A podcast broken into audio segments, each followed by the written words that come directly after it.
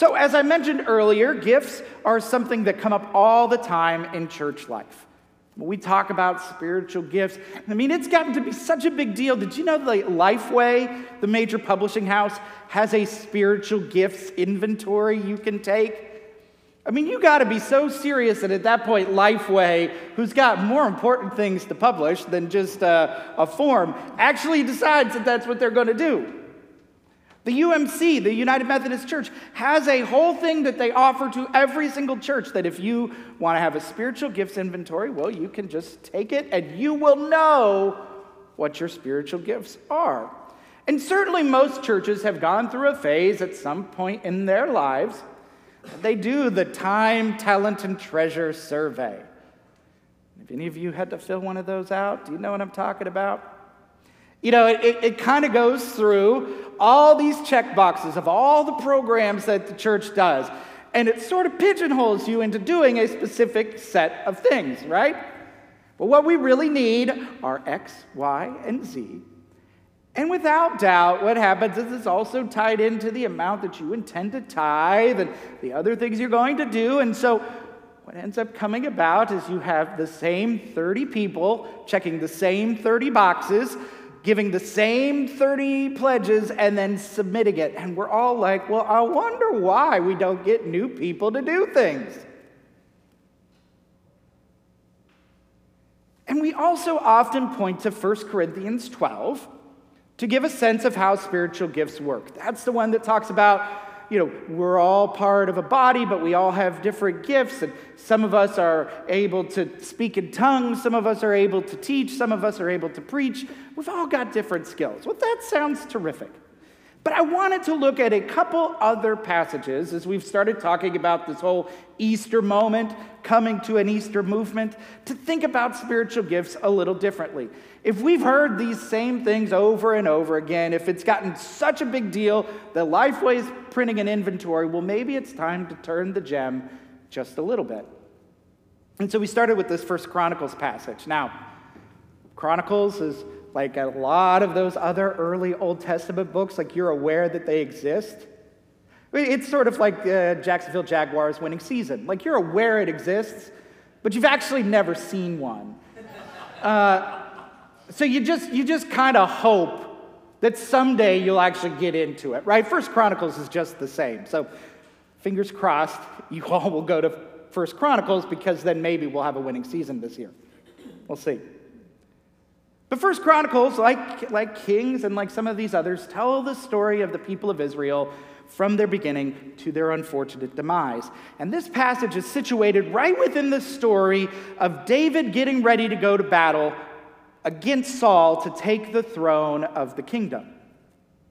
And there's a list of a whole lot of tribes of Israel that have decided to work for David and against Saul. And here is the tribe of Issachar. Now, for those of you who know how to rattle off all 12 tribes of Israel, or you're trying, usually Issachar is not the first one that rattles off your mind.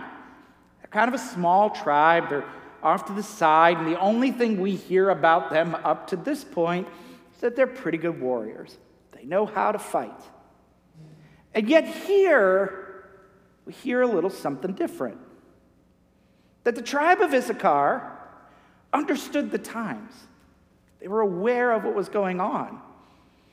Their gifting then was to understand what was happening right around them and to help make decisions.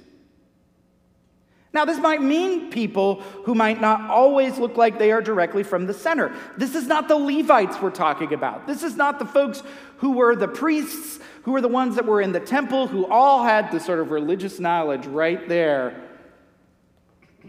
right in their wheelhouse. Instead, this is somebody out on the edges, yet somehow knew what the people of Israel should do. It was those folks on the edges, the folks that don't get a lot of celebration in the Old Testament, the folks that we don't rattle off the tongue right away. Well, they're the ones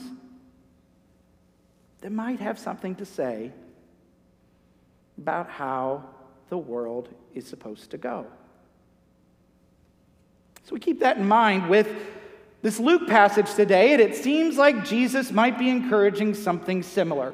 This is the story of the calling of Matthew, although for some reason in this text, in Luke, Matthew's called Levi. But when you read the corresponding stories in Matthew and Mark, you can see that this is the same call story. And Matthew's a tax collector. Now, I know we've got plenty of accountants in this membership, and so whenever I start talking about tax collectors, I'm always like, I apologize that your career doesn't always get the best play in, in the Bible, but this is how it is. He's a tax collector, and it doesn't put Matthew in the most terrific standing within the community. Because you see, the tax collector and these folks were oftentimes Jewish folks that were meant to exact the taxes to Rome from the people. Well, often not only did it put them in a compromising position in terms of basically having to work for the occupying force, because Rome was basically consuming the kingdom of Israel, right? So not only is it having to work for your occupiers, but then it often was a position that was tended to having to deal with corruption and oppressing the poor, all these kind of things that most of Scripture says is a bad idea to do. Well, being a tax collector just kind of predisposed you to it. And yet, here Jesus is inviting him to be part of the disciples and to follow him in ministry. A tax collector, y'all. I mean, it wouldn't be that far of a stretch to say, pick the, pick the sort of occupation off the top of your head that you're like, meh, I don't know about these folks. I mean, uh, but lawyers, I know we got a lot of those. Politicians, I mean, that's the kind of person we're talking about, right? The society's like, I don't know about these folks. And Jesus says, You, tax collector, come join me. And Matthew drops everything and follows him. It is not just to drop everything and follow him. He then immediately throws a big party and celebration, inviting all of his tax collector buddies, all of his besties, and says, Man, you should really see this Jesus guy. And wouldn't you know it, as things usually go in the Gospels, somebody gets a little grumpy. The Pharisees start to complain, they start to grumble. They look over to the disciples and they say, Why would your leader, why would your rabbi choose to spend time with tax collectors of all people? Jesus' response, as Jesus does over and over and over again, is a reminder that he goes to those that are perceived to be the ones who don't necessarily fit the mold. Jesus doesn't have a terrible lot of energy for the Pharisees who believe that they control everything that's going on in the temple and synagogue life, the religious life. Instead, he reaches out to those who are on the outside and invites them to have a change of heart, to see a life changed, and to follow him. Those who are on the edge are invited to see a new way of living. And then, as we've talked about over the last couple weeks, that actually cuts both ways, doesn't it? Because the more that we see those on the outside brought to the inside, well, then we have to renegotiate what is outside and what is inside. And it's really hard if you sit as a Pharisee or a scribe to have to have your mind change and have your own metanoia moment because you're kind of the one who gets to have control of things. I mean, at the end of the day, we ought to wonder if the scribes and Pharisees had had their day in this text. What would this scene have looked like? My guess is Matthew, dear Matthew, the tax collector, who writes the Gospel of Matthew, we feel pretty certain about that, would not have been a disciple at all. Had the scribes and Pharisees had their way. Had the scribes and Pharisees not, not been, you know, ignored and pushed aside by Jesus, had the Pharisees and scribes had their way, this party that we saw might not have happened. And as you look throughout most of the scripture, when these moments happen, there are some who think it's fantastic, some who are like, okay, well, this was good that happened, and some folks just ignore it altogether. So I would presume that this party led to a couple more tax collectors finding a change of heart. Because you see, Jesus saw a gift.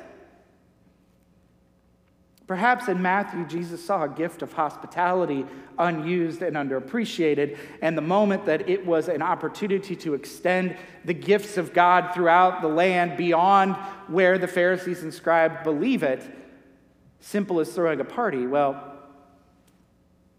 something changed.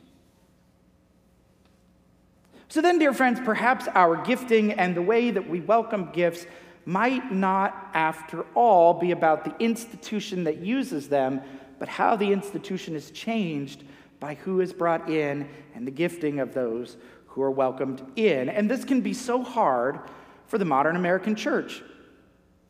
Especially if, for instance, we have believed that the best way to run the church is like a business, right? Because, hey, we are America, we are capitalists, we do a really good job of this. So, you know what we should do? We should run the church like a business. We might lend ourselves to believe that a particular set of skills is the only way to be successful. That perhaps the ultimate end of the church is to be as big and as wealthy as you can be. And that is the fundamental measure of what goodness is in the church. And so maybe we call the gifts of the successful CEO, the successful CFO, and we say that is the only way that we can actually do the good work of the church. And then we sort of grumble and we wonder why there are artists and teachers and other folks on a session. I mean, seriously, if we're going to get it right, says our Pharisees and scribes, I mean, shouldn't we just have a bunch of business folks who know how to grow things? I mean, isn't that enough?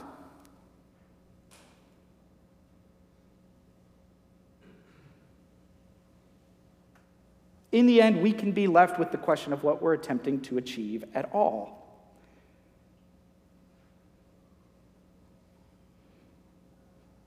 But I wonder if that's not a whole lot different than the Pharisees wondering why the tax collectors are part of the story. I mean, for goodness sakes, most of the disciples were fishermen. And they seemed to do pretty well for themselves, didn't they? I mean, you're here. You're here because Jesus thought a bunch of fishermen had the kind of gifts that could tell the story well. A couple thousand years later, you're showing up on a Sunday morning hearing about it over again. That ought to say something to us about gifts beyond business acumen and all the things that we aspire to. Instead, it ought to be what is the Spirit calling us to at this place and this time? Friends, our ability to see each person with a unique set of gifts that perhaps help us understand the world better and might change their lives if they're given a chance to use them means that we ought not see everything in the church as merely transactional or instrumental, but instead as mutually transformational.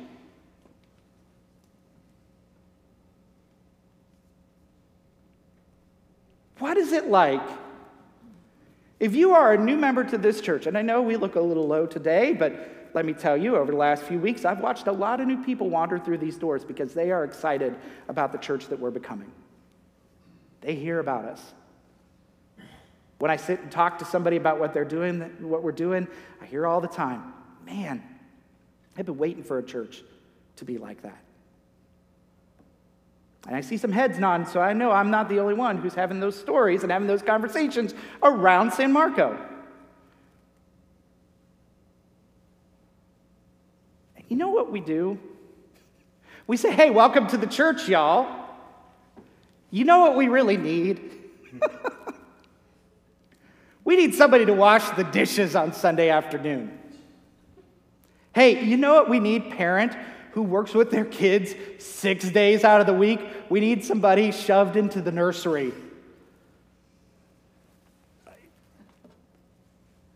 You know what we need? We need warm bodies. I mean, and listen, I'm as guilty of it as the next guy, as a pastor. See a new person, they're young, they seem like they know things. But you know what I didn't ask, or you know what we don't ask then? Hey, what, where do you find your passion in this world? You know, if we believe that God made you good and holy, what, what do you find as a gift? Who are you called to be? I wonder what the church would be like. I wonder if all these folks that were so concerned about getting here, if we asked that question as opposed to, can you be a warm body in the nursery? I wonder how they'd feel. I wonder where their hearts would be. What would it be like if somebody walks through this door for the first time? And maybe it's good that it's just us friends here, right? just us pals. I don't see any new folks here this Sunday. It's kind of like inside talk. What would it be like if we looked at the person who came through these doors and we asked ourselves, how would this person be brought to life by the gospel of Jesus Christ? How could we be transformed? How could we have a metanoia? simply because of their existence here, and we brought to life all the good that they have. But doesn't that sound like church? Doesn't that sound like the thing you always wanted? And sure, maybe it doesn't mean that you know we've got all of the right movers and shakers added up in the right positions, and now we're growing and we're shaking, we're doing a lot of good things. But you know what? The gospel wasn't about that, friends. The gospel of Jesus Christ was not about how big and how wealthy we were. It was about making sure that we pointed to the one who was resurrected and we say, look at how God's action is alive in this world today. Unsurprisingly, that has nothing to do with the metrics. So I wonder what it would be like if we just said we want a whole church of people who we can point to and say, look at God's action in the world, because we point out their gifts and we say, this is worth celebrating, even if we thought they were on the margins, even if we thought they weren't the folks who should show up here on Sunday. Maybe we'd learn something as a result. So, how do we do things differently? Well, I think it's starting with what matters the heart of each person, the spirit that's within us. In your bulletin today, if you pull it out, please, you will see a really nice blue piece of paper. And this blue piece of paper asks for what seem to be really simple, benign questions. My most significant gift is, well, first off, please put your name on it. Helpful to know who you are. My most significant skill is, my most significant passion is. This is something I know well enough that I could teach it to someone else. Dear brothers and sisters, if our scriptures tell us anything, these are the spiritual gifts that we should be focused on. What if we had a church full of people that were using their passions, the thing that God made them to be good and very good, for the work of God's holy commonwealth? Wouldn't that be a fun church to be a part of? You know, whenever I talk to folks about this, you know, I use the example of the last one. You know, what are the, what's the thing you'd love to, do you love to do so much that you'd teach it to somebody else? And you know what I say every time? I love to build computers. Love to do that. It has been one of my favorite hobbies since I was young, building computers. And I would love to teach a class to this church tearing a computer down and building it up. Now, that doesn't necessarily sound very instrumental to the kingdom of God, does it? But maybe, maybe it's a chance for relationships to form. Maybe it's a chance to see something you've never seen before. Maybe you meet somebody who they themselves are struggling with their computer, and you could say, you know what? I actually learned how to upgrade my RAM in my desktop. Let me show you. Where'd you learn that? Oh, if you could believe it, South Jacksonville Presbyterian Church. oh, you know, maybe that might be enough for somebody to want to show up. Anytime I do this, you know, I get these, I get these really fun ones. I get, I really love budgeting. I really love gardening. I really love sewing. And these are folks who like do not look like folks who love to sew. They're, you know, they're, they're judges and they're executives with the State Department and all this kind of stuff. Folks I've known in my past, and they're like, you know what I love so much that I'd love to, ch- I really like budgeting. Cool. The kingdom of God needs good budgeters. So here's what I want you to do for a couple minutes. I want you to fill out that questionnaire. Because here's what I'd love to do I'd love to have a church instead tries to pigeonhole you into things and wonder why you're here. I'd love it to be a church where your passions and your gifts were brought to life. Because there might be five or six of you that are really good at something that we didn't even realize you were good at. And maybe we ought to change our programming to allow you to be all that you are meant to be, because maybe that means others can be who they're called to be. Maybe it's not the thing that you do for a living. Maybe you'd hate to do the thing you do for a living at the church. There are plenty of folks like that. Like, yeah, I've done this all my life. I need to go someplace where I don't have to do that. Great, don't put that.